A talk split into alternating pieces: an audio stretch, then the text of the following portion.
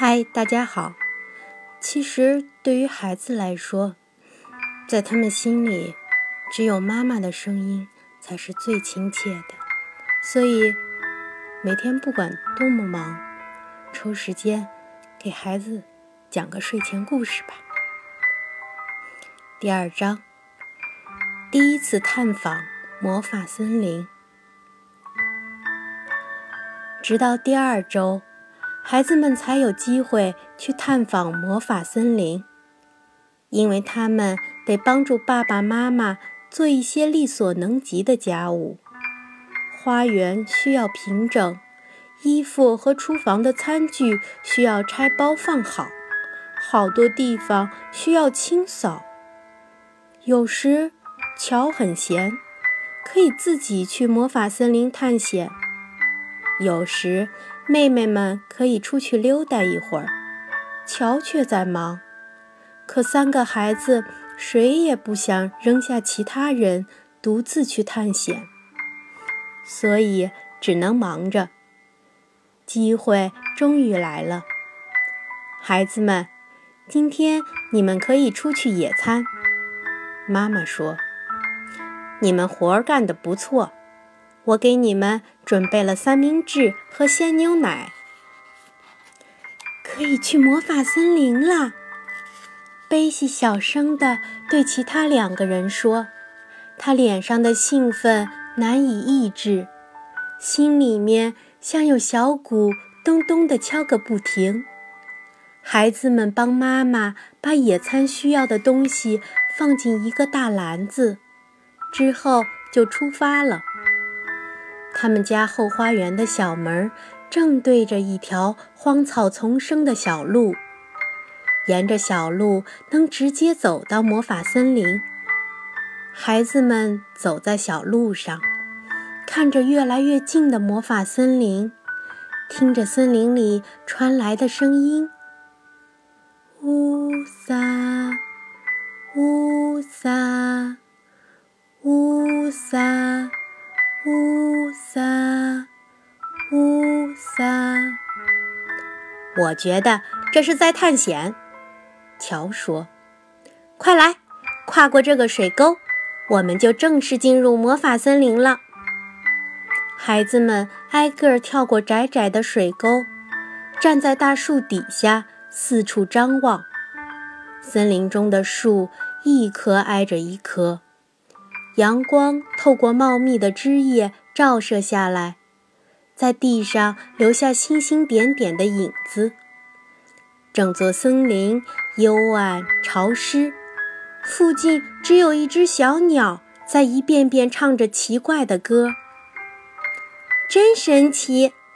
弗兰妮不由自主地说：“我能感觉到魔法就藏在某个地方。”你感觉到了吗，贝西？你呢，乔？是的，其他两个人答道，眼里闪着兴奋的光芒。我们快点走。他们踏上有点潮湿的小路，小路特别狭窄，感觉像是给兔子走的。别走太远，乔说，最好。等我们对附近的路熟悉以后，再去更远的地方。现在，我们找个地方坐下来吃三明治吧。看，野草莓！贝西喊道。他跪下来，扒开漂亮的叶子，指着下面深红色的草莓给同伴们看。摘些草莓当加餐，弗兰妮说。他们努力地摘着草莓，不一会儿就摘了好多，够美美的吃一顿了。我们去那边的橡树底下坐吧，乔说。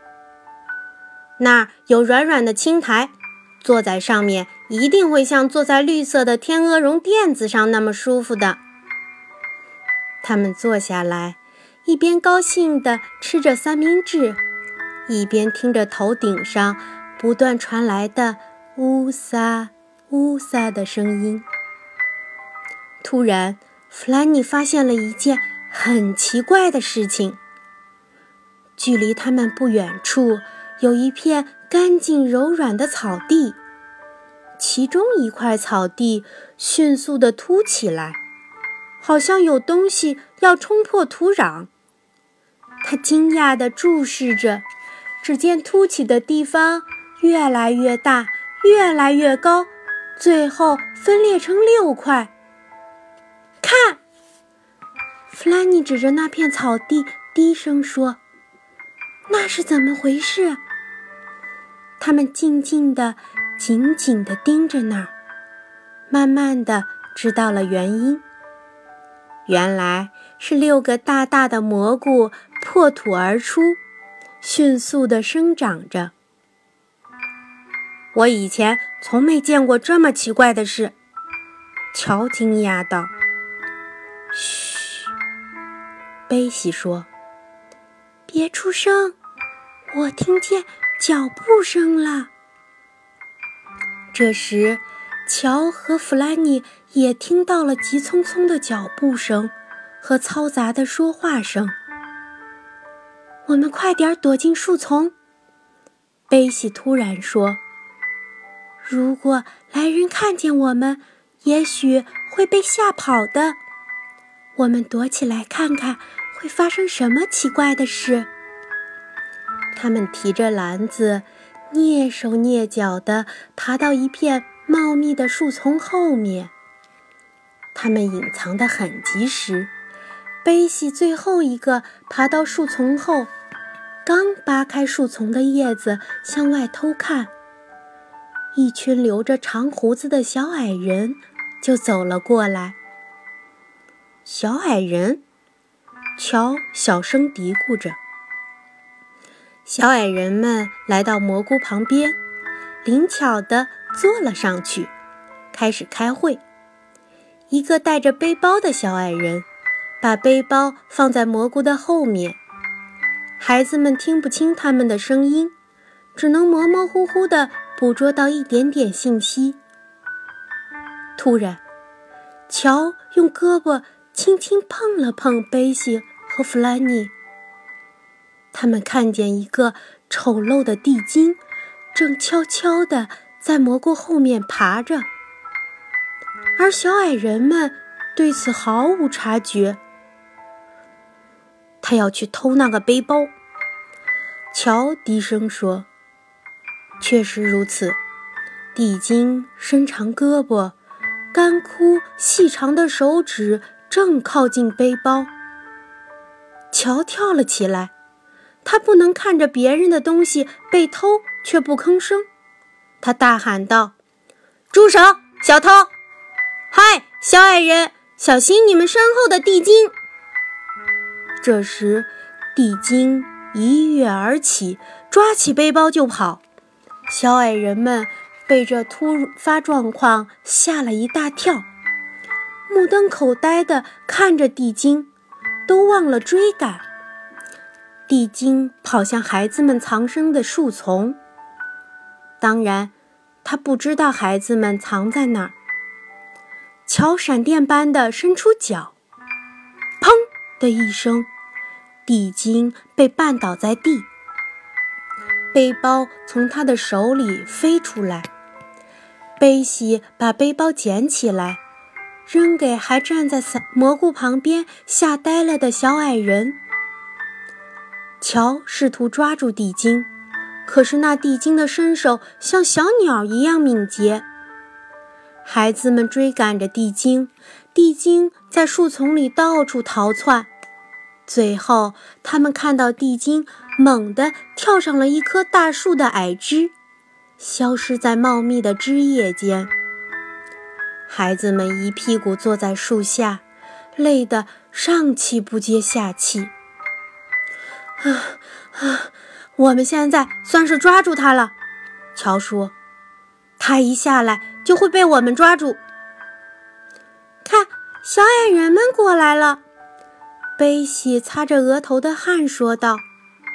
这时，大胡子小矮人们跑过来，向他们鞠躬表示谢意。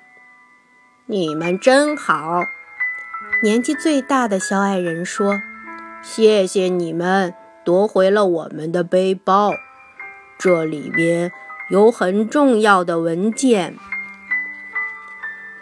我们还能帮你们抓住地精。乔一面说，一面指向那棵大树。他跑到这棵树上面去了。如果我们把树包围起来，在树下等着，那么他一下来就会被抓住。可是小矮人们没有太靠近那棵树，看起来他们对那棵树相当害怕。除非他想。否则，他是不会下来的。年长的小矮人说：“这是一棵世界上最古老、最神奇的树，叫魔法树。”魔法树，贝西惊讶地说：“多么奇怪的名字！为什么叫魔法树？”这是一棵非常神奇的树。另一个小矮人答道：“魔法树的树顶可以延伸到很多不同的国度，有时候可能是巫婆之地，有时候可能是美丽的田园之地，有时候可能是谁都没有听说过的怪地儿。我们从来不爬这棵树。”因为我们根本不知道树顶会出现什么国度。哇，好神奇呀！孩子们一起惊叹道：“地精一定已经到了今天出现在树顶的某个国度。”年长的小矮人说：“他可能会在那儿住几个月，或者……”再也回不来了，所以等他没有用。就算他自己下来，抓住他也是很困难的。他的名字叫爬行者，因为他擅长悄无声息地爬行。孩子们仰望着这棵宽阔无比、树枝茂密的大树。兴奋无比！魔法树，魔法森林，哦，名字听起来就非常有魔力。要是我们能爬到树顶，该多好啊！乔渴望地说：“千万别去！”小矮人们立刻说：“太危险了，我们现在得走了。”再次感谢你们的帮助。